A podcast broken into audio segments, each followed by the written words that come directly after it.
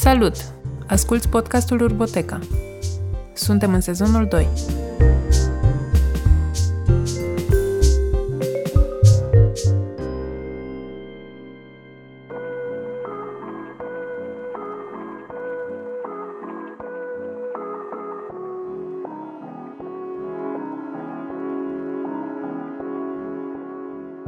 În episodul acesta, Ilinca o să povestească cu Ștefan Ghenciulescu despre publicații de arhitectură și despre povestea Zepelin. Salut, Ștefan! Mă bucur enorm că ajungem să facem asta și că eu uh, am să te descos de-a lungul acestui interviu despre niște teme care, care ne interesează pe amândoi foarte mult. Uh, îți mulțumim în primul rând că ai acceptat invitația asta să fii intervievat uh, la noi. Hei, și eu mulțumesc și sper să nu se plictisească lumea. Cel puțin ascultându-te pe tine nu se vor plictisi. Să sperăm că voi fi și eu la înălțime. Acum trebuie spus că zilele trecute, când mă gândeam despre ce o să discutăm, pentru că sunt atât de multe lucruri pe care am putea să le aprofundăm, mi-am dat seama că îmbrace atât de multe haine încât toate erau în, în mintea mea cu un primul rând. Voiam să te descriu așa și să spun Ștefan Ghenciulescu e în primul rând profesor, Ștefan Ghenciulescu e în primul rând publicist, Ștefan Ghenciulescu e în primul rând rând producător de proiecte culturale. Ștefan Ghenciulescu e în primul rând deschizător de minți.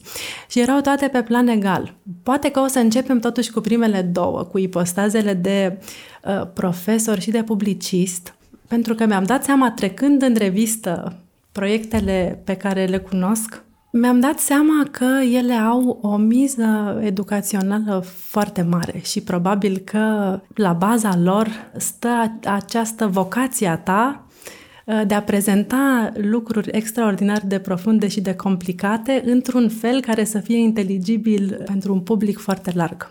Da, ce să zic, uh, Ștefan Ghenciulescu și membru în comitete și comisii, uh, dar ai dreptate într-un fel. Întâi am început să predau înainte și să lucrez în arhitectură înaintea majorității celorlalte activități și chiar de la început, totdeauna când scriu, am în minte un anumit public și de multe ori studenții și le văd într-un sens, nu prea îmi place să spun educativ, pentru că când spui educativ pare că totdeauna tu ești într-o e poziție de, da, de maestru și înveți pe ceilalți. Pentru mine este mai degrabă o dezghiocare, o căutare împreună cumva cu publicul, cu cititorul pe care ți-l, pe care ți-l imaginezi sau pe care chiar îl cunoști și să încerci să vorbești despre lucruri înțelegându-le tu în timp ce scrii sau în timp ce, ce vorbești și încercând să le înțelegi și să le comunici uh, celorlalți. Deci și e mai degrabă o dezvăluire decât, spun, zic eu, a găsi niște lucruri foarte, foarte inteligente. Nu, nu am pretenția de a, de a înțelege lucrurile sau de a, de, a, de a avea niște idei extraordinare, dar cred că uh, reușesc cumva să explic lucrurile și să caut împreună și să existe acest sentiment de a căuta împreună cu ceilalți despre ce e vorba. De a așeza lucrurile, de a le înconjura, de a le, de a le privi dintr-o altă idee și atunci asta, într-adevăr, și pentru că și la școală, la atelier, la noi, la atelierul nostru, noi suntem foarte puțin pe acest trip de maestru și cred că el mai poate fi valabil, Astăzi, însă, cred că e foarte greu pentru că nu prea mai există canon și cred că maestru are nevoie de canon. Și uh, asta e citatul pe care îl dau întotdeauna pentru că mi se pare absolut fabulos, e din Elia Zenghelis, un, care a fost la Omaș, care e un profesor absolut uh, formidabil și care compară profesorul de arhitectură la atelier cu o moașă. În sensul în care copilul este proiectul și este al studentului și tu ești pe lângă și îl ajuți și îl ghidezi, dar nu e al tău, nu vine de sus așa o înțelepciune. Și cred că dacă ar fi așa în acest sens de moașă, cred că mă văd ca o moașă a foarte multor proiecte. Uneori chiar în care altfel poate că intervenția mea sau uh, aportul meu de multe ori este poate chiar mai mic decât ar părea. Dar are și moașa rolul ei uh, foarte, foarte important foarte simpatic și foarte plastic și foarte corectă, de fapt, descrierea asta. Acum eu mă gândeam să fac o propunere care e într-o, într-o oarecare măsură personală de flux al acestui discurs, pentru că mi-am dat seama de niște coincidențe și de niște momente care au foarte mare legătură cu proiectele tale, care m-au marcat pe mine în, în traiectoria mea. În primul rând, eu am intrat la facultate în 2001, când, dacă înțeleg bine, dacă nu greșesc, e exact anul în care ai devenit tu redactor, redactor da, șef da. la una dintre, sau singura pe atunci, nici nu știu dacă era singura pe atunci. Nu, mai erau, mai era arhitectul. Mai era arhitectul. Și era arhitectura. Da. Și era arhitectura. Și tu ai devenit atunci, deci ești, cred, cel mai longeviv redactor șef de, de revistă de, da, deși, de arhitectură, ceea ce spune foarte multe lucruri. Deși trebuie să spun că și titlul ăsta cumva el și-a găsit conținutul cumva, sau conținutul exista dinainte. Constantin Goagea și Cosmina Goage erau uh, din echipa care a început, de fapt, să rea arhitectura. Au mai fost acolo George Harpău și că, Cătălin Berescu și uh, căutau un om. George trebuia să plece și uh, am venit eu și mai amintesc că o primă perioadă, într-un prim an, ne numeam cu toții editori. Și după aia am zis, domne, eram trei oameni care făceam totul, dar chiar totul, adică revista, scris uh, layout-ul revistei, designul și inclusiv mergeam cu Luxacu și o distribuiam. Era perioada aceea foarte eroică și după aceea ne-am zis, domne, sună mai profesional așa și pentru sponsor să ne dăm niște titluri. Și atunci a devenit Cosmina director de proiect, Constantin a rămas director și eu am ajuns redactor șef. Cumva asta e adevărul adevărat. Și după aceea lucrurile sigur au început într-adevăr să-și găsească conținutul în funcție de, de aceste titluri. Noi suntem o echipă, suntem și acum împreună și suntem și acum prieteni, ceea ce eu zic că este o mare, o mare realizare. Și cumva am început să despărțim puțin activitățile și să ne specializăm pe anumite lucruri, dar în continuare suntem, uh, umbrela este Zeppelin, dar nu e doar o umbrelă formală, ci e primul rând, cred că e o umbrelă de, hai să nu zic filozofie, de ceea ce credem de fapt uh, cu toții, lucrurile în care credem cu toții și pe care vrem să le facem. Să vorbim atunci uh, un pic despre cum, cum s-a schimbat uh, revista, cum, cum a devenit ea de-a lungul acestui timp care e destul de lung, deci putem să, să urmărim da. niște momente importante. Acum eu mi-amintesc în anii mici de facultate, uh, de-abia așteptam să, să punem mâna, era un eveniment, oricum, apariția fiecărui era număr. Era și netul mai puțin prezent. Netul era mai puțin prezent, prezent și era o documentație extraordinar de valoroasă pentru noi, pentru proiecte, pentru că nu aveam acces, după cum spui, la, la proiecte noi și la, la informații și la un anumit discurs pe care îl prezentați voi în revistă. Uh, după care îmi amintesc de un moment care iarăși a fost foarte important pentru noi ca studenți sau ca tineri absolvenți, acela în care ați început să aveți evenimente, dezbateri la scară destul de mare pe marginea revistei, seriile da, Zebelin, da, da, da. în care uh, aula de la biblioteca Carol I era absolut plină, absolut făcea, plină. Făcea mai puține lume evenimente, nu erau, nu erau atât de sexy. Nu, da, se știa întotdeauna da. când, când era anunțat un eveniment marca Zeppelin de arhitectură, deci un eveniment de nișă totuși, se știa întotdeauna că trebuie să te grăbești ca să prinzi un loc. Da, pentru că noi am avut din start, adică colegii mei chiar înainte de a veni eu, pentru că a fost ideea lor, au vrut această independență, ceea ce eu cred că este esențial. Independență financiară, prin contractul de atunci era arhitectura, contractul cu Uniunea era și independență editorială și după ce în 2011 ne-am despărțit uh, și am continuat revista sub alt nume, a fost evident, independența editorială a continuat și partea asta cu independența a însemnat că de la început am vrut să fim pe picioarele noastre. Ei chiar când au început, uh, au început cu adevărat, întreaga investiție a fost cele două calculatoare personale pe care le aveau. E un mod foarte ciudat de a începe o așa zisă afacere, pentru că în loc să ai o investiție, un credit și după aceea să vezi ce se întâmplă, de fapt am, s-a început de la nimic și până fiecare dezvoltare a fost un pas care s-a adăugat celorlalte, un fel de foarte atipic și poate nu știu dacă este cel mai bun model. Pentru un business nu cred, dar poate pentru un ONG și pentru cultura independentă da, pentru că totdeauna am crescut când am putut. Și la un moment dat am putut să avem mai multe pagini, am făcut mai multe pagini. Pe urmă au mai venit niște bani din publicitate, am făcut câteva pagini color, după care mai multe pagini color, după care a venit engleza. Și atunci fiecare lucru a crescut așa cumva într-un mod foarte, foarte organic și s-au întâmplat unele din altele fără să știm toată această instabilitate întotdeauna, fără să ne facem planuri pe 2-3 ani înainte. În România nu știi niciodată și dacă ai un lucru de succes, nu știi dacă ce se va întâmpla cu el peste 2-3 ani. Da, dar uite că tu ai gândit de multe ori cu un pas înainte.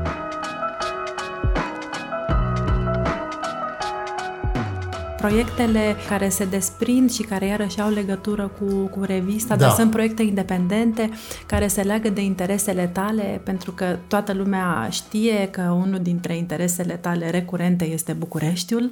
Da. A, Un, un alt uh, interes este, îl reprezintă de fapt manifestările post-socialiste din diferite zone și în România, dar și în vecinii noștri geografici sau chiar și modernismul din perioada socialistă, un subiect despre care uh, ai făcut un, uh, un proiect absolut fabulos în care ai lucrat cu o echipă de, de profesioniști super extinsă. Da, oscilarea asta între lumi te face cumva să profiți de fiecare. Nu știu, să dau un exemplu foarte scurt, dacă te obișnuiești să editezi, tot timpul trebuie să editezi articole, să scurtezi, să tai, ești redactorul șef, ești editorul, atunci lucrul ăsta îți dă o, o foarte bună experiență în a te exprima mai concis. Și asta te ajută, sau să alegi imagini, să alegi dintre cinci poze, nu poate să intre decât una. Și asta te ajută și la prezentări către studenți, de exemplu, sau în lucrări științifice, această concizie, să zicem, jurnalistică și de editare. Pe de altă parte, dacă oricum cercetezi, treaba asta te pune deja într-o anumită postură în care nu mai poți să vezi nici jurnalismul de arhitectură pur și simplu doar ca pe jurnalism, deci doar pentru momentul respectiv, ci să gândești lucrurile mai în profunzime. Și unul din lucrurile pe care pe noi ne și pe mine personal mă, mă, mă, mă obsedează este relația cu istoria. Uh-huh. Și cred că relația cu istoria este absolut fundamentală. Pur și simplu nu poți altfel. Tabula rasa și toate celelalte nu există și de fapt nu au existat niciodată, dar în același timp există uh, această privire pe care o are în mod foarte legitim istoricul de arhitectură, care se uită la trecut, îl analizează. Ce face el este să ne facă să cunoaștem trecutul. Dar pe mine mă interesează foarte mult partea asta practică și ce faci cu trecutul ca model, uh-huh. ca resursă. Nu pentru a copia capiteluri și a le pune astăzi, dar cum vezi trecutul ca partea unui proces în care te înscrii și tu.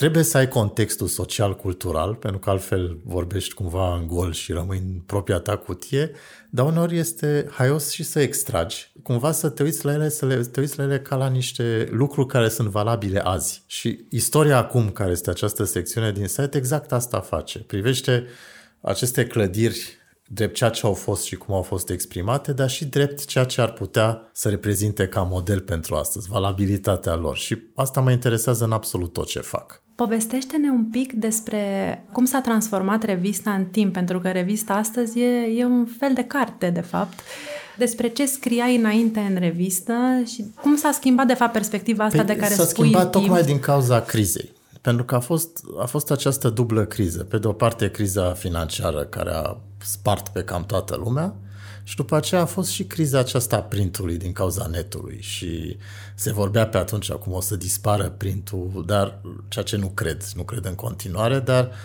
a fost un moment foarte greu pentru reviste mai ales, pentru că revistele și ziarele în primul rând reprezintă actualitatea. Și în momentul în care actualitatea o găsești mult mai repede și chiar mai bine în altă parte, își pierd o parte din sensul de a exista. Atunci aveam revista care apărea de 10 ori pe an, era din ce în ce mai greu de susținut și aveam și această frustrare că încercai să ai lucruri proaspete, dar niciodată nu puteau să fie. Deja ori, un proiect oricât de proaspăt apăruse deja pe Arch Daily sau mai știu unde de câteva luni. Atunci ne-am hotărât să încercăm să, să reinventăm revista destul de radical și de a merge între două direcții complet opuse. Și anume să luăm site-ul, care era un site de promovare a noastră și a revistei, în primul rând, să-l transformăm într-o revistă online, o platformă online, și pe de altă parte să luăm cartea, revista și să o transformăm într-un bucazin, adică într-un fel de revistă carte. Pentru că ce am observat este că lumea nu prea mai are reviste și ziare, dar cărți se cumpără, cărțile frumoase, cărțile care rămân, îți dau altceva decât ceea ce netul nu îți poate da, dincolo de plăcerea asta haptică de a răsfoi, de a vedea, dar îți dau și o structură, poți să faci dosare, poți să ai o articulare între materiale pe care nu le ai pe net, unde ai niște materiale separate și poți să sari dintr-unul într-altul. Una este să vezi repede ceva, să te uiți, pe urmă ai arhiva, care la asta internetul este fabulos, pentru că poți să ai arhive organizate în tot felul de moduri. Și altceva este când ai cartea pe care o ții, pe care o pui în raft, de care te bucuri, care mai e valabilă și peste câțiva ani. Și de asta ne-am asumat să fie, să fie, să mergem pe aceste extreme care par să se con- concureze. Cum alegeți temele pentru Zeppelin în noua formulă? Uneori țin de lucruri să zicem așa, esențiale, locuirea revine tot timpul.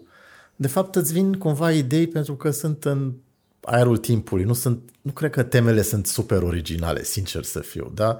Nu se poate să nu te gândești ce mai înseamnă birou sau ce mai înseamnă să mergi la lucru sau ce mai înseamnă tradiția sau ce înseamnă modernitatea. Apar niște fenomene și îți vine să te uiți la ele și atunci încerci să le pui într-un context și iarăși în reviste, de fapt, istoria acum este o secțiune pe site, dar ea era o rubrică în revistă la un moment dat. Apropo de adus istoria și de a o prezenta inclusiv studenților și tinerilor arhitecți, nu drept ceva prăfuit. A, istoria și maestrii noștri, ci de de a prezenta într-un mod viu. Eu sunt mare fan Tarantino și uh, Hitchcock și Orson Welles și așa mai departe și mi se pare fabulos cum poți să reușești, nu cred că suntem nici la un procent sau la o mime din ceea ce au reușit ei, nu suntem niște genii, dar mă, mă fascinează cum oamenii ăștia reușeau să facă lucruri care erau și comerciale în sensul bun, accesibile și pe și care de le iubeau calitate. oameni și de calitate și că poți într-adevăr să găsești sensuri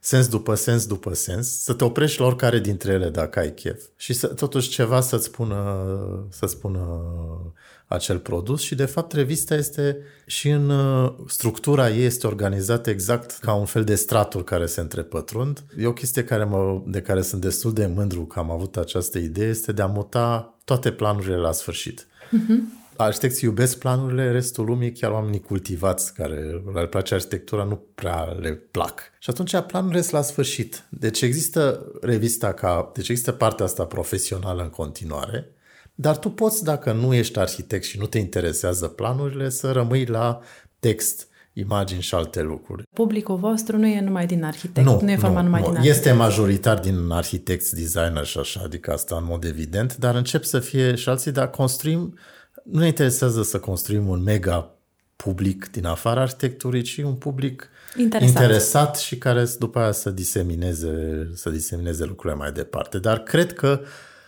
să zic, cel puțin două treimi dintre articole pot fi citite foarte ok și de oameni care nu sunt deloc arhitecți.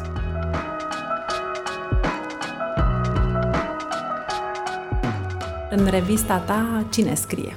Încerc să nu, nu scriu doar eu, evident, așa, scriu redactor, care sunt, în ultima vreme avem foarte mulți oameni tineri care scriu, ceea ce mă bucur extraordinar. Mai e un principiu acela în care, când vorbim de casă, există și texte teoretice, bineînțeles, și asta ne bucură foarte mult, și mai avem un principiu care mi se pare sănătos, totuși, este acela când e vorba de o casă, dacă n-ai văzut-o, să nu scrii despre ea în mod critic. Nu e ok.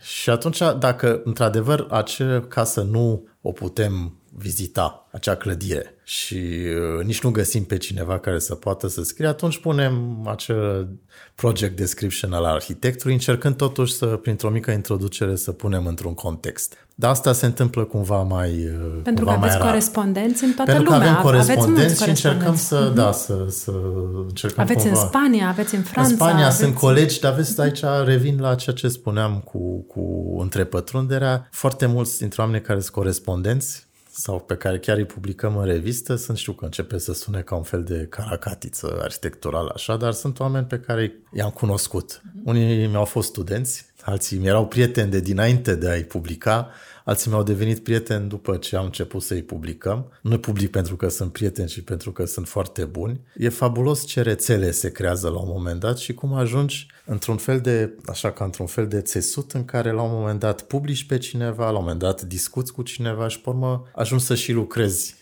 cu el. Și de fapt asta a fost și cazul nostru dacă stau să mă exact, gândesc. da, asta de fapt, adică nu mi se pare o caracatiță într-un sens rău și, mă rog, peiorativ, ci e ceva care probează de fapt calitatea sau chimia sau bunul Da. mers al lucrurilor. Da, da. Spuneam că pentru noi revista era, apariția revistei era un, un adevărat eveniment. Cum percepi uh, astăzi uh, că se consumă revista de către studenții de care ești uh, foarte apropiat, nu? Știu că ești foarte foarte da. apropiat de studenți și că, și că întotdeauna le iei pulsul și te, te interesează Încerc, foarte da. mult cum gândesc, care e părerea lor despre arhitectură și, și de asta Dar te... nu prea întreb foarte mult despre Zeppelin, pentru că aici, mă rog, aici, aici cred că trebuie să evităm două lucruri. Odată să începem să intrăm, să zicem, cum era pe vremea noastră și ce bine era și ce rău e acum. Da, asta e o capcană așa, o capcană fiecare generații. Și în al doilea rând, cred că este și o chestie de etică. Există acel personaj absolut uh, infam, la alte facultăți, bineînțeles, nu la noi, și acei profesori care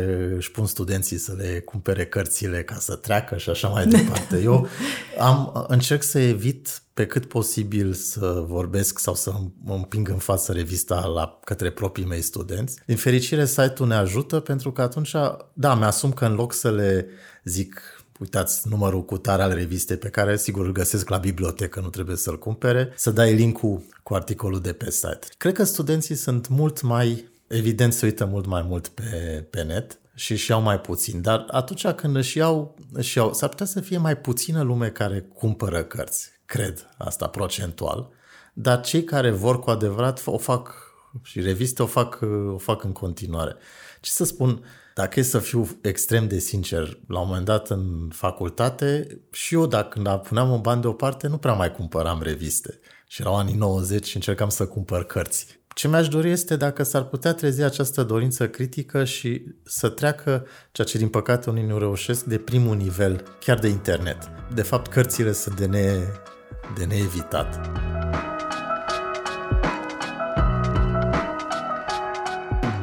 Ce mi s-a părut mie extraordinar la toate proiectele culturale pe care le-ai inițiat tu a fost uh, faptul că întotdeauna ai vrut să lași ceva societății în urma lor, să lași ceva palpabil Uh, care să rămână și, și la care să, să te uiți pe urmă. Da, dar asta, ne, asta e obsesia arhitectului, știi, că noi suntem obsedați să rămână ceva, să construim. Și dacă ajungi să faci arhitectură și prin vorbă, ca să zic așa, și prin expoziție, avem această obsesie, domne, să mai rămână ceva. Dar asta e toată echipa, să știi. Bun, dar ce rămâne, rămâne de fapt într-un mod foarte variat. Adică uh, rămân cărți, nu că vorbeam da, despre cărți da. și o să vorbim, rămân uh, uh, uh, și lucruri virtuale pe platformă, dar da, care sunt da. de fapt și ele foarte concrete și, și palpabile, dar rămân și diverse gânduri în urma uh, dezbaterilor sau a unor acțiuni Bun, pe care le-ai făcut. Asta cred că li se întâmplă tuturor. Dacă... Uite, asta, asta și apropo de studenți, mai ții minte, anul trecut pe vremea asta, lansaserăm amândoi un apel pentru voluntariat da, la da, lucrul uh, da, pentru, da, da, da. Uh, pentru niște instalații la scara 1 pe 1. Am avut un rici extraordinar asta apropo de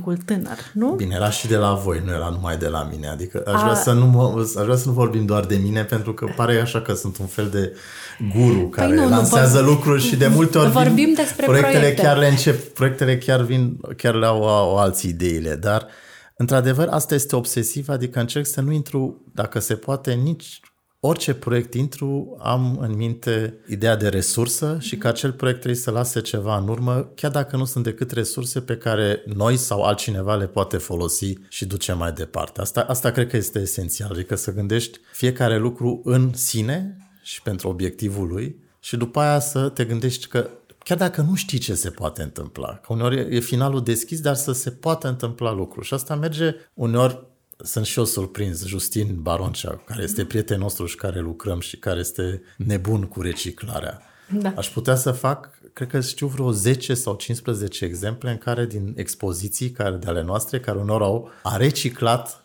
elemente pe care le-a folosit în alte expoziții sau unor în mobilier, în amenajări interioare, sunt amenajări de expoziție care acum sunt bucăți de mese, de paturi, de bucătării făcute de Justin. Deci până și material se întâmplă, se întâmplă lucrul ăsta. Ți-aduce aminte cum a trebuit să, cu voluntari, apropo, să curățăm locul Bineînțeles. Unde am pus niște instalații și până la urmă am fost, știi, ajuns să faci curățenie. Nu era o treabă dar... deloc sexy, dar nu a era fost, deloc sexy, a fost dar, esențială. Dar a fost esențială și e ceva care rămâne și cred că ține până la urmă și de meserie și de ce ai în spate. Arhitecții sunt obsedați să facă lucruri și nu doar să vorbească despre el.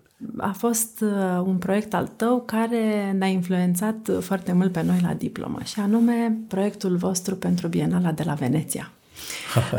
Asta și apropo de, uh, de discurs și de controverse și de diferite lucruri pe care le spuneați acolo, când făceați un, un colaj al Bucureștiului. Al României chiar. Al României chiar, cu diverse analize în care aduceați, de fapt, împreună niște lucruri pe care eu nu le mai văzusem niciodată uh, puse împreună în acel fel până atunci. Și anume spațiul, deci tot ce ne privea pe noi, pe arhitecți, pe urbaniști, împreună cu uh, manifestări sociale și cu uh, lucruri pe care alții le considerau marginale. În orice caz, mi s-a părut o, o radiografie fantastică și foarte curajoasă. Dar, într-adevăr, a fost ceva la care am ținut foarte mult pentru că începusem de pe atunci să simțim că nu ne mai ajunge arhitectura. Uh-huh. Și asta mhm. nu, nu într-un mod orgolios că suntem atât de tari, ci că avem impresia că nu mai înțelegem de fapt lucrurile sau că ne se prea că le înțelegem chiar prost, rămânând strict în arhitectură. Și că, până la urmă, cartea s-a făcut pentru că am, atunci am avut, cred că a fost prima oară că am lucrat în mod programatic cu foarte mulți oameni din afara meseriei, meseriei. cu geografi, cu, cu sociologi, cu antropologi, cu Asta ecologi. evident m-a influențat. Da, și cu oameni care le-am lăsat,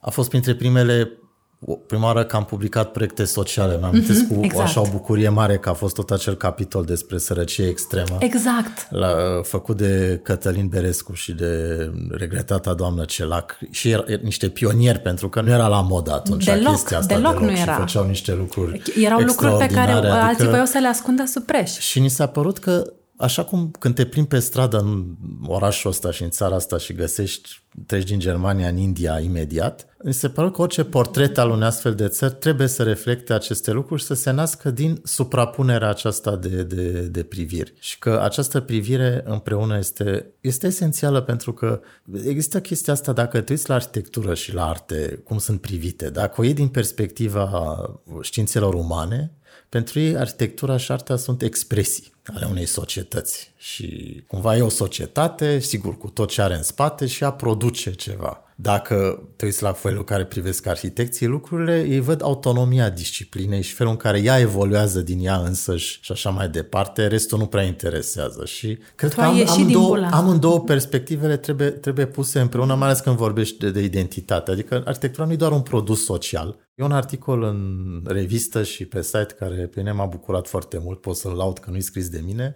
E scris de colegul meu Mugur, care e poet și este un reportaj dintr-o tabără de refugiați sirieni, care cred că este în Iordania. Și văzând materialul pe care l-a adus și el a fost acolo, înainte să scrie, am zis, Mugur, stai așa că mă uit aici, sunt niște planuri ale locului. Ce seamănă asta cu orașele vechi? Uite, ai biserici, ai piețe, ai străduțe, ai comunități diferite. Nu vrei să scrii despre asta ca despre un oraș, probabil niciun jurnalist scrie despre o tabără ca despre un oraș. Că ești tu cu oraș și oraș, tabăra e tabăra, dar cumva poate dacă ai ochiul de arhitect sau de iubitor de arhitectură, te poți gândi în felul ăsta și atunci imediat lucrurile arată altfel. Imediat gardul de protecție din jurul taberei e ca fortificația din jurul orașului, numai că aici ca să nu iasă afară. Imediat încep să vezi ce înseamnă cu oamenii și organizează locurile de întâlnire. El a observat cum, iarăși, coaforul, frizerul care devin și acolo devin factor social, unde își construiesc uh, tot așa provizoriu moscheele și cum se creează o urbanitate între ordinea asta a asociațiilor internaționale care vin cu modelul de cum trebuie să arate o tabără și cum își fac oamenii acel lucru. Și atunci, uneori, din modelul la extrem, și care sigur că te, te sparge, poate să se nască ceva foarte pozitiv și pentru noi ceilalți și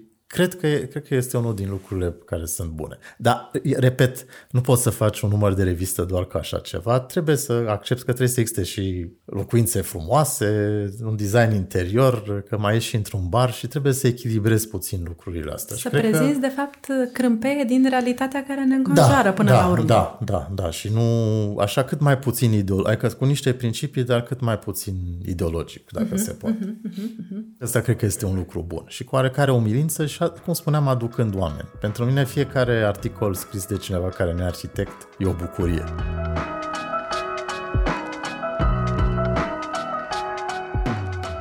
Când a fost Bienala? În 2006. Și în 2006 voi ați avut o abordare interdisciplinară, care la momentul respectiv a fost un element de noutate. Aș zice că da, pentru România da. cel puțin da. Și acum, totuși, cum, cum A, Percepi, lucrurile au evoluat, percepeți că avem... Lucrurile au evoluat în mod fabulos. Uite-te și la ce faceți voi, de fapt. Cred că este o întreagă generație care vede lucrurile altfel. Nu întotdeauna foarte vizibilă și cred că are, trezește o reacție, adică trezește uh, reacții negative la mulți arhitecți. Inclusiv la arhitecți, uh, oameni foarte sensibili și foarte cultivați și foarte inteligenți, care au însă impresia că, deoarece există și și există în alte părți mai mult decât la noi și trebuie să o spunem impostori în aceste mișcări și oameni care știu să facă vânt și să profite de pe urma chestii astea. Foarte mulți arhitecți care construiesc și care tocmai țin de această autonomie au impresia că discursul social și alte lucruri, și asta mă refer inclusiv la prieteni foarte dragi mie, e un fel de, de cum să spun așa, un fel de bruiaj și un fel de a nu face arhitectură. Adică, vezi bine, nu știi să faci cum bine sau nu apuci sau nu vrei și atunci abruiezi și aduci aceste cârje de discurs social și așa mai departe. Ceea ce uneori chiar se întâmplă, dar eu cred că de cele mai multe ori la lucrurile pe care le știu în România tocmai nu se întâmplă. Culmea este că la multe dintre ele încep să vezi că după aceea cei oameni produc și arhitectură de bună calitate și spațiu de bună calitate. Uneori nu-și propun asta, uneori, nu știu, cum e urboteca, uneori partea de reflexie critică și de acțiune sociale despărțită de practica proprie. Alteori ele fuzionează. Să ne uităm la Studio Bazar sau la lucruri de genul ăsta. Apropo și de critica profesiei și de autocritica profesiei și de privirea critică asupra proprii practici, care e atât de importantă. Mie se pare că apar atâtea lucruri noi și atâția oameni care își pun și gândesc lucrurile încât cred că este totuși fabulos. Pentru că pentru majoritatea subiectelor, am pomenit de Cătălin și de doamna Celac, nu era multă lume pe atunci care se ocupe de sărăcie extremă. Acum sunt tot felul de organizații. Chiar la urbanism Planwerk a fost o, pentru o bună bucată de vreme una din puținele exemple de urbanism cum ar trebui să fie. Și acum există totuși foarte mulți alții. Adică, dincolo de mode, și noi românii suntem partea asta cu moda și cu superficialitate, este foarte puternică la noi, asta trebuie să o spunem. Dar cred că, până la urmă, și formele își creează propriul conținut și propriul fond și cred că acum există o scenă care este foarte, foarte bună. Modul în care influențează ea lucrurile cred că nu este imediat vizibil, dar fără a intra în discuții politice, faptul că încep să fie discursuri care integrează lucruri de care tot vorbim, cred că este foarte important. Doar că unele lucruri nu prea reușesc, adică există niște blocaje. Cred că partea cu patrimoniu merge, la foarte multă lume și la mulți candidați politici. Partea cu ecologia la fel, că totuși majoritatea dintre noi încep să-și dea seama că ne cam ducem naibii și că nu este o invenție marxistă sau mai știu eu ce. Partea socială cred că în România mai încă puțin. este la pământ și este... e foarte, foarte greu. Și... Nu am auzit-o în niciun discurs.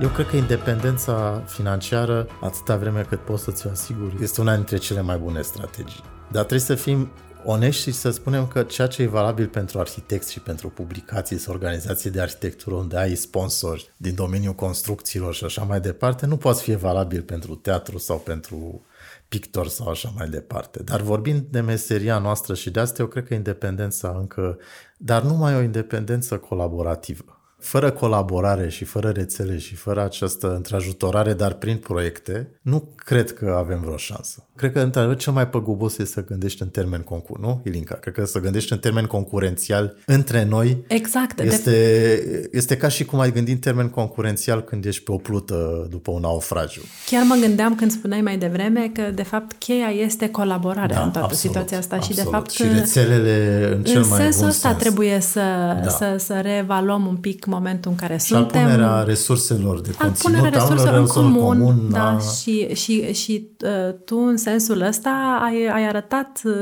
cum se poate face asta Încercăm de multe să ori. facem chestia asta, da. Trebuie să ai aceste acces liber. Uitați-vă că în România Wikipedia este ceva înspăimântător, pentru că la noi nu pune nimeni, nu dă informații pe gratis, să stea să, să lucreze acolo, să nici nu-ți apară numele și să dai ceva. Catastrofa asta arată că avem, avem această problemă și cred că dacă nu, trebuie să existe da, și o concurență. un simț al proprietății și al concurenței exacerbate în România, dar, dar aici iar este, intrăm într-o discuție. Da, intrăm într-o discuție, dar este evident că, adică, tocmai de asta, nu, cred că noi nu vorbim aici ideologic, ci pur și simplu, chiar și strict pragmatic, pur și simplu nu prea merge bine așa. Asta e adevărul adevărat. Sunt locuri în care merge bine, poate, dar în altele este clar că e prost și mai prost pentru toți și ca business, ca să spun așa, și nu doar din motive idealiste. Da, multe din temele pe care le-ați ridicat mai devreme se reflectă într-unul dintre proiectele mele preferate ale tale, uh, și anume cel uh, care se adresează unei zone a Bucureștiului care e, despre care sunt foarte multe prejudecăți și chiar auzeam zilele trecute. Am auzit o sintagmă cum că sectorul 5 este o sincopă a Bucureștiului, ceva da, care m-a, m-a revoltat. Rușinea. Rușina, Rușinea Bucureștiului, Bucureștiului da. da. Și atunci mă gândeam că da, era, da, da. era momentul în care tu ar fi trebuit să explici ceea ce ai făcut cu proiectul tău București Sud, celălalt nostru, oraș. Nu, a fost, ăsta chiar a fost... Ăsta chiar a fost un uh, proiect în care ai ieșit din bula arhitecturii de foarte multe ori, în care ai da. lucrat de la început cu sociologi, cu... Asta a fost, da, prima oară l-am început noi și a fost foarte mult Constantin și Cosmina, de fapt, era legat și de Halele Carol, care era un proiect de placemaking pe care îl făceam și la care, la care trebuie să spun că intervenția mea a fost cea mai redusă din toată echipa și cred că al, al Cosmine și al Constantin pe departe cea mai puternică. Și plecând de la Halele Carol, care era un sud au început să se gândească și am început să ne gândim, băi, ce cu locul ăsta în care nu ajungi niciodată decât dacă ai treabă cu orașul scufundat și, și a început să devină, a început să ne intereseze foarte mult și am făcut atunci o expoziție și un proiect cu toate organizațiile acelea care erau și am văzut că de fapt în București se întâmplă foarte multe lucruri excepționale. Apropo, între timp, așa într-o cheie mai tristă, cam trei sferturi din lucrurile de care vorbeam atunci nu mai există acum. Așa. Și uh, după aceea am venit din ce în ce mai interesanți, după care a urmat proiectul acesta cu Goethe, în care a fost și unul din primele proiecte într-o logică în care eu cred enorm și care mi-e din ce în ce mai dragă de a nu mai gândi ca la revistă, de fapt, așa, într-un mod oarecum piramidal, Știi, noi dăm niște lucruri și dăm joburi cu oameni cu care colaborăm, ci de a gândi în mod orizontal și cu parteneri pe poziții de perfectă egalitate. A fost așa un proiect cum a fost de fapt și ăsta cu Uranus și cu tranzit și cu primar pentru 10 minute și cu toate celelalte și ideea fundamentală a venit de la Raluca Voinaș și de la Constantin, trebuie să o spun. Dar după aia, când am, am început să lucrez mai mult în acel proiect, am știut că vreau neapărat să am resurse. Și am fost șmecher poate în modul cel mai odios, dar măcar am fost sincer și știam că cer reportaje fotografice care să nu fie doar pentru acel proiect, dar care să poată să fie folosite după aceea în alte... Și am făcut-o cel mai cinstit mod cu putință. Și după aceea a apărut cartea și încep să apară și, și alte lucruri, la care nici nu știu dacă visam uh, în momentul respectiv. Atunci știu că vorbeam și mi-ai, mi spus ceva care m-a, m-a surprins. Mi-ai spus uh, Există piața de carte în, în România. Oamenii își doresc, da, își doresc să aibă în bibliotecă o carte. E, e slabă, dar spuneai, există o piață în ascensiune și spuneai da. că vrei să te concentrezi pe asta și ai făcut-o de când mi-ai spus mie. Fiecare proiect al tău s-a materializat de atunci cu o carte care e... Chiar dacă nu în acel moment. Care în același da. timp, dincolo de conținut, de mesaj, uh, de subiectele care câteodată sunt controversate și la uh, da. București Sud și la Uranus acum despre care da. o să vorbim, sunt și cărți obiect, sunt niște cărți extraordinar de frumoase. Și ca să, și ca să ajungă la lume și nu, și nu, nu, nu, nu vreau să mint, credem în chestia asta foarte tare, cărți obiect, dar care nu sunt foarte scumpe totuși, adică aș vrea să spun că nu sunt... Uh, chiar deloc. Chiar deloc, nu sunt inaccesibile și țin asta și de colaborarea cu Radu Manelici, care este, sigur, e un designer fabulos. Uh-huh. Mai trebuie să o declar și acum public, e una din greșelile de care râdem acum, dar el când a venit să lucreze cu noi acum 10 ani era extrem de tânăr, vreo 20 și ceva de ani eu m-am opus, am zis, nu se poate, totuși, și practic student, adică nu, și Constantin și Cosmin au, au insistat foarte tare, au avut ei dreptate, bineînțeles, și nu eu. Asta o tot vorbim acum și mi-o mai și reproșează în glumă eventual. Și ceea ce cred că în toată echipa, și asta știu că sună PR, dar uh, chiar cred că genul ăsta de, și cred că și la voi la fel, indiferent că la un moment dat crești și începi să ai designer sau oameni care se ocupă de partea asta tehnică, sau oameni care se ocupă de fundraising, cred că este esențial ca toți oamenii care sunt în treaba asta să împărtășească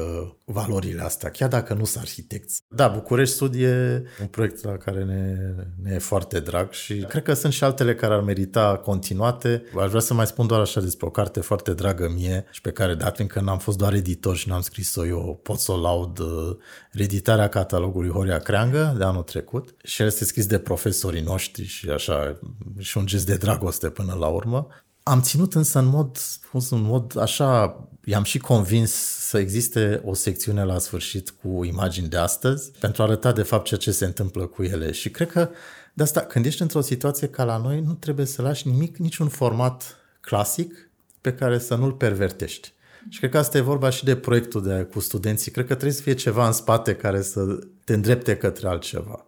Și cred că dacă faci azi un catalog despre oricine un arhitect, un catalog clasic este ăla despre el, opera lui și așa mai departe. Dar dacă îl faci în România de azi, nu poți să nu pui felul în care sunt clădirile lui azi și să atragi atenția, adică nu poți numai să te uiți la timpurile drăguțe de odinioară, așa, poze la negru și să contextualizezi acolo inclusiv cu probleme, dar și să vorbești de ceea ce este azi. Practic nu mai prea pot să-mi imaginez azi că scriu o carte doar despre și cu arhitecți. Cred că m-ar mai interesa.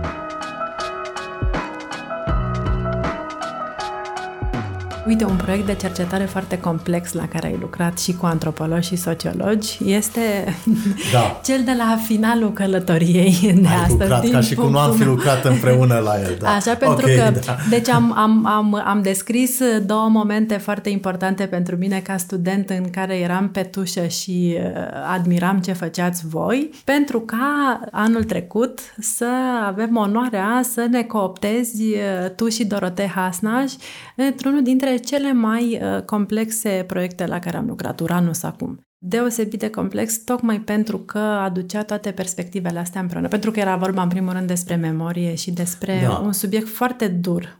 Dar și despre ceea ce se întâmplă azi. Dar și despre ceea ce se întâmplă păi da. astăzi. Da. Și cumva mi se pare că proiectul ăsta reunește toate lucrurile despre care ai vorbit astăzi. În și de asta parte, mă, mă da. bucur că o să încheiem cu el. Poate ne povestești un pic și despre cartea care urmează să, să iasă, da, sperăm. Da, sper, nu, va trebui să iasă și lucrăm cu toții la ea. Da, este tocmai o privire asupra unui trecut și o încercare de a, de a decripta cel trecut când e foarte greu. De obicei, când ceva dispare, mai rămân niște urme. Și atunci poți să te agăți de acele urme și ai acel before and after. Într-un loc în care totul dispare sau apare în tot, e foarte greu și atunci trebuie să reinventezi și să aduci împreună aceste lucruri. Și proiectul ăsta, până la urmă, s-a născut din colaborarea noastră a tuturor și din dorința asta pe care o aveți și voi încă, mai țin minte, din proiectul cu orașele care se dezurbanizează și expoziția aceea, că era și partea aceea de analiză aparent rece, dar riguroasă și era și partea asta de umanitate pe care iarăși tindem să o. Deci asta era foarte important, dar și de a aduce lucrurile împreună. Eu trebuie să mărturisesc că pentru mine proiectul ăsta a apărut pur și simplu dintr-un fel de vis și dintr-o eu sunt așa destul de mare fan de science fiction și de niște cărți și de niște lucruri care mă umblau prin minte și din niște imagini. Și după aia imaginile uneori construiesc de adevăratele un discurs și încep să prindă. Și imaginea asta a fost într-adevăr să-mi imaginez cum ar fi să fiu un Star Trek sau să pot să pendulez între două realități în același timp, între trecutul și prezentul pe același loc. Și cum ar fi să le aduc și împreună și să le vezi așa împreună, apropo de, așa ca în gaura de vierme, nu? în care ești în altun loc și vezi și cealaltă realitate. Știu că sună foarte caragios așa și geek, geekish, dar... We are all geeks here. da, chiar, chiar de acolo a pornit cumva și sigur și din această dramă, eu nefiind din acel cartier, dar interesându-mă foarte tare și având și o ură personală foarte puternică față de tot acest ansamblu nou. Și de acolo s-a iscat acest proiect și după aia ne-am dat seama, chiar studiind după aia, tot apar lucruri și pe care le pun în context. Pentru mine a fost foarte important și pentru noi să privim lucruri cum ar fi demolarea Buzești Berze și Halamatache ca un proiect în aceeași, în, tren, în aceeași trenă, să te uiți că de fapt marile distrugeri și distrugeri radicale nu țin doar de Ceaușescu și de Neanicu, sunt și în ADN-ul nostru și se întâmplă și acum, dar din motive de profit și nu din motive de ideologie, dar altfel cu aceleași mecanisme și că s-au întâmplat și se întâmplă și în alte părți ale lumii. Și după aia să încep să descoperi așa niște lucruri pe care recunosc că mi-aș fi dorit să nu le descoper, să descoper operații de o radicalitate înspăimântătoare în Statele Unite și fără un dictator nebun și doar din motive financiare, să descoper că, de exemplu, West Side Story, filmul ăla se petrece și are și niște cadre cu ruine, tot cartierul ăla a dispărut complet și acolo este Lincoln Center azi și nu mai știe cam nimeni. Și să vezi cum lumea de azi cum se întâmplă lucruri așa cum se întâmplau și atunci, altfel și la fel. Și că ai aceste continuități și în bine și de cele mai multe ori și în rău, de fapt ce înseamnă și cum să prezinți această istorie și această concomitență. Nu e doar o nostalgie, ce frumos a fost și s-a dus, deși cred că și asta e important, să ne înțelegem trecutul, ci și că suntem acum în situații, nu, evident nu la fel, nu mai avem un dictator dement, Sper să nici nu mai avem, dar suntem în aceste situații în continuare și că trebuie să și înțelegi ce a fost atunci și să privești și să, atunci în momentul ăsta, înțelegi și mecanisme de azi. Și cred că lucrul ăsta e foarte, foarte important pentru noi toți și cred că trebuie să continuăm cu treaba asta cât putem de tare. Chiar dacă lumea ne înjură și chiar dacă ne înjurăm uneori noi înșine pentru ceea ce facem. Și cu atât mai mult e important să rămână pentru posteritate o publicație despre un astfel de subiect da. care altfel uh, ar risca să, să dispară. Dar în afară de publicația care urmează și de expoziția care a fost și de tururile ghidate, voi ați mai făcut și alte lucruri în proiectul ăsta pentru cineva care nu știe sau n-a fost în da, București? e o platformă care este în mișcare. Am fost mai ambițios și am creat o grămadă de resurse în toată această echipă pe care nu le-am valorificat, cred că nici în proporție de 10%. E o secțiune în cadrul site-ului Minus Zeperin și în care vom tot turna lucruri. Deci chiar ne-am gândit la un proiect de de tip fair use și accesibilitate, un model 3D la care a lucrat Ilinca și cu echipa Idei la Gram și cu studenți voluntari de le-au să ieșit ochii din cap și care va rămâne, chiar punem foarte curând pe site, planurile, toate celelalte, pur și simplu să le poată lua oricine, în ideea să poată să ducă mai departe, fără să fim neapărat noi în această treabă, că nici nu putem și nici nu vrem și nici nu monopolizăm acest subiect, să ocupă alții și dinainte de noi și într-un mod foarte, foarte frumos, puțin diferit. E un subiect care, iată, a reapărut inclusiv în campanie electorală, inclusiv chiar dacă în mod caragios. Și cred că face parte din chestia asta de a, de a aduna resurse și pasul următor e de a da resursele astea și la alții. Iată că am reușit să condensăm uh, într-un timp uh, limitat uh, câteva momente importante din ultimii 20 de ani, câteva lucruri care s-au desprins din ce ai spus astăzi și care mi se pare că merită reținute. Sunt în primul rând partea asta despre empatie, despre faptul că arhitecții trebuie să, să poată să fie mai empatici ca să poată să lucreze cu realitățile, de fapt. Nu știu, că nici pe noi înșine nu ne suportăm. Da, exact, exact, exact. Uh, după aia, uh, tema asta recurentă a ta din toate proiectele, de fapt, de istorie acum, da. de, de felul în care straturile istoriei transpar întotdeauna da. până în prezent și secțiunile astea pe care le faci uh, în toate proiectele și la final poate să mă corectez dacă așa, faptul că cartea nu moare. Da, să, trebuie să luptăm să nu moară cartea, asta cu toții și să cumpărăm.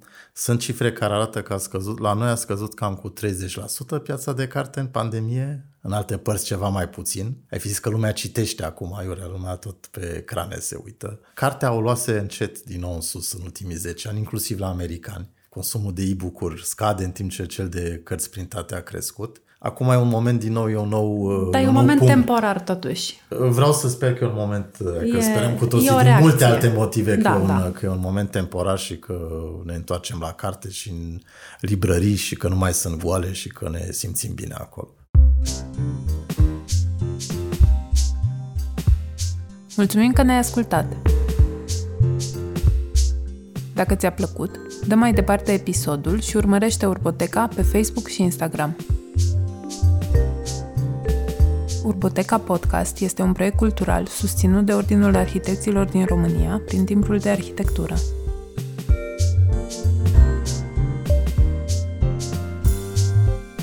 Tema muzicală, Mihai Balabaș. Identitatea vizuală, Răzvan Zamfira. Înregistrarea și editarea episoadelor, Sergiu Brega.